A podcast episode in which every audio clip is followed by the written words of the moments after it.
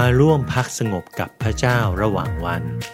ไปกับ 10 minutes devotion ในซีรีส์ Reconnect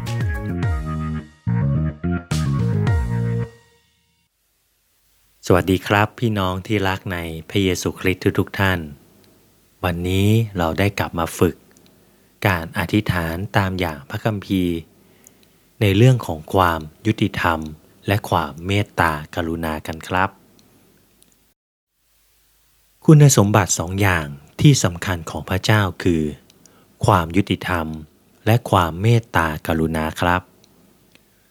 เมื่อเราคิดถึงความยุติธรรม เราอาจจะนึกถึง ภาพของผู้พิพากษา ผู้น่าเกรงขาม และคณะลูกขุนที่จริงจัง หรือเราอาจจะมีความคิดถึงความสมดุล เป็นภาพของรูปปั้น Ready Justice ที่มีผ้าปิดตา และถือตาช่างที่เล็งถึงกฎหมายที่เที่ยงตรง ความยุติธรรมถูกมองว่า เที่ยงตรงต่อทุกคนและอยู่เหนือการขอสิทธิพิเศษ เราจึงมีความคาดหวังว่า พระเจ้าจะเป็นผู้พิพากษาที่จะแยกความดีออกจากความชั่วตามพระบัญญัติของพระองค์ ในอีกมุมหนึ่ง เมื่อเรานึกถึงความเมตตากรุณา เรานึกถึงการช่วยเหลือคนอดอยาก การดูแลคนป่วย และการให้อภัยต่อความผิด ในพระกิตติคุณเราสามารถเห็นหลาย ๆ ครั้งที่พระเยซูทรงแสดงความเมตตากรุณา ต่อคนอื่น ๆ ผ่านทางคำพูดและการกระทำครับ ความเข้าใจของความยุติธรรมในพระคัมภีร์ มาจากประสบการณ์ของอิสราเอลกับองค์พระผู้เป็นเจ้า ในความสัมพันธ์ของเขากับพระเจ้า เขาพบว่าพระเจ้าทรงมีความเมตตากรุณาอย่างมาก ตั้งแต่ที่ทรงเรียกอับราฮัม จนถึงการช่วยให้หนีออกจากอียิปต์จนถึงการนำเข้าสู่แผ่นดินแห่งพันธสัญญา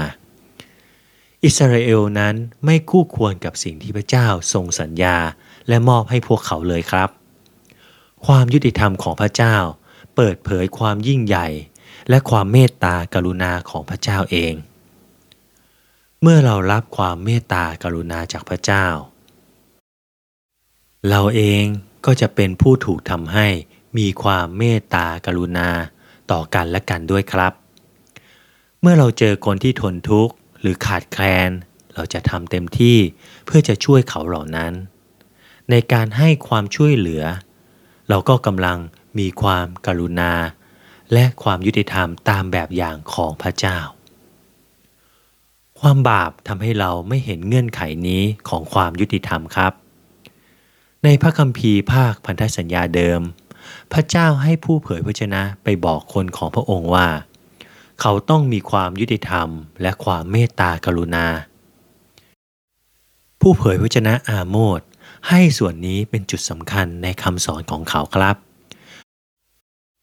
เขากล่าวว่า จะไม่มีความสัมพันธ์ที่ดีกับพระเจ้าได้ หากขาดเงื่อนไขของความยุติธรรม อิสยาบอกผู้คนว่า ถึงแม้พวกเขาจะนมัสการอย่างถูกต้อง และมอบเครื่องถวายบูชาแด่พระเจ้า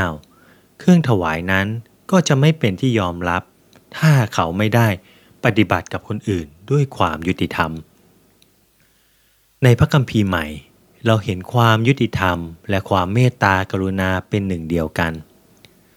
เรามีความยุติธรรมเมื่อเรารัก และเราพยายามค้นหาส่วนดีของผู้อื่น เปาโลบอกกับเราว่า ไม่ควรติดหนี้ใคร เว้นแต่การติดหนี้ความรัก ความรักและความยุติธรรม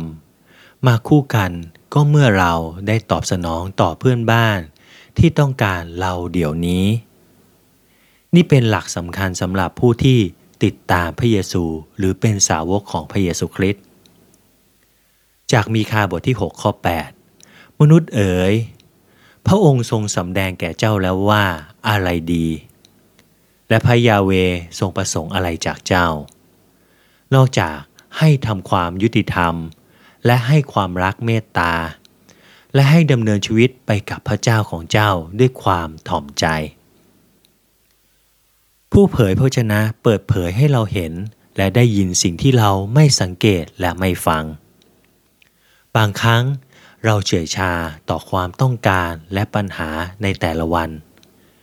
มีคาและผู้เผยพระวจนะคนอื่นๆ มีความเป็นห่วงว่าเราจะตกหลุมพราง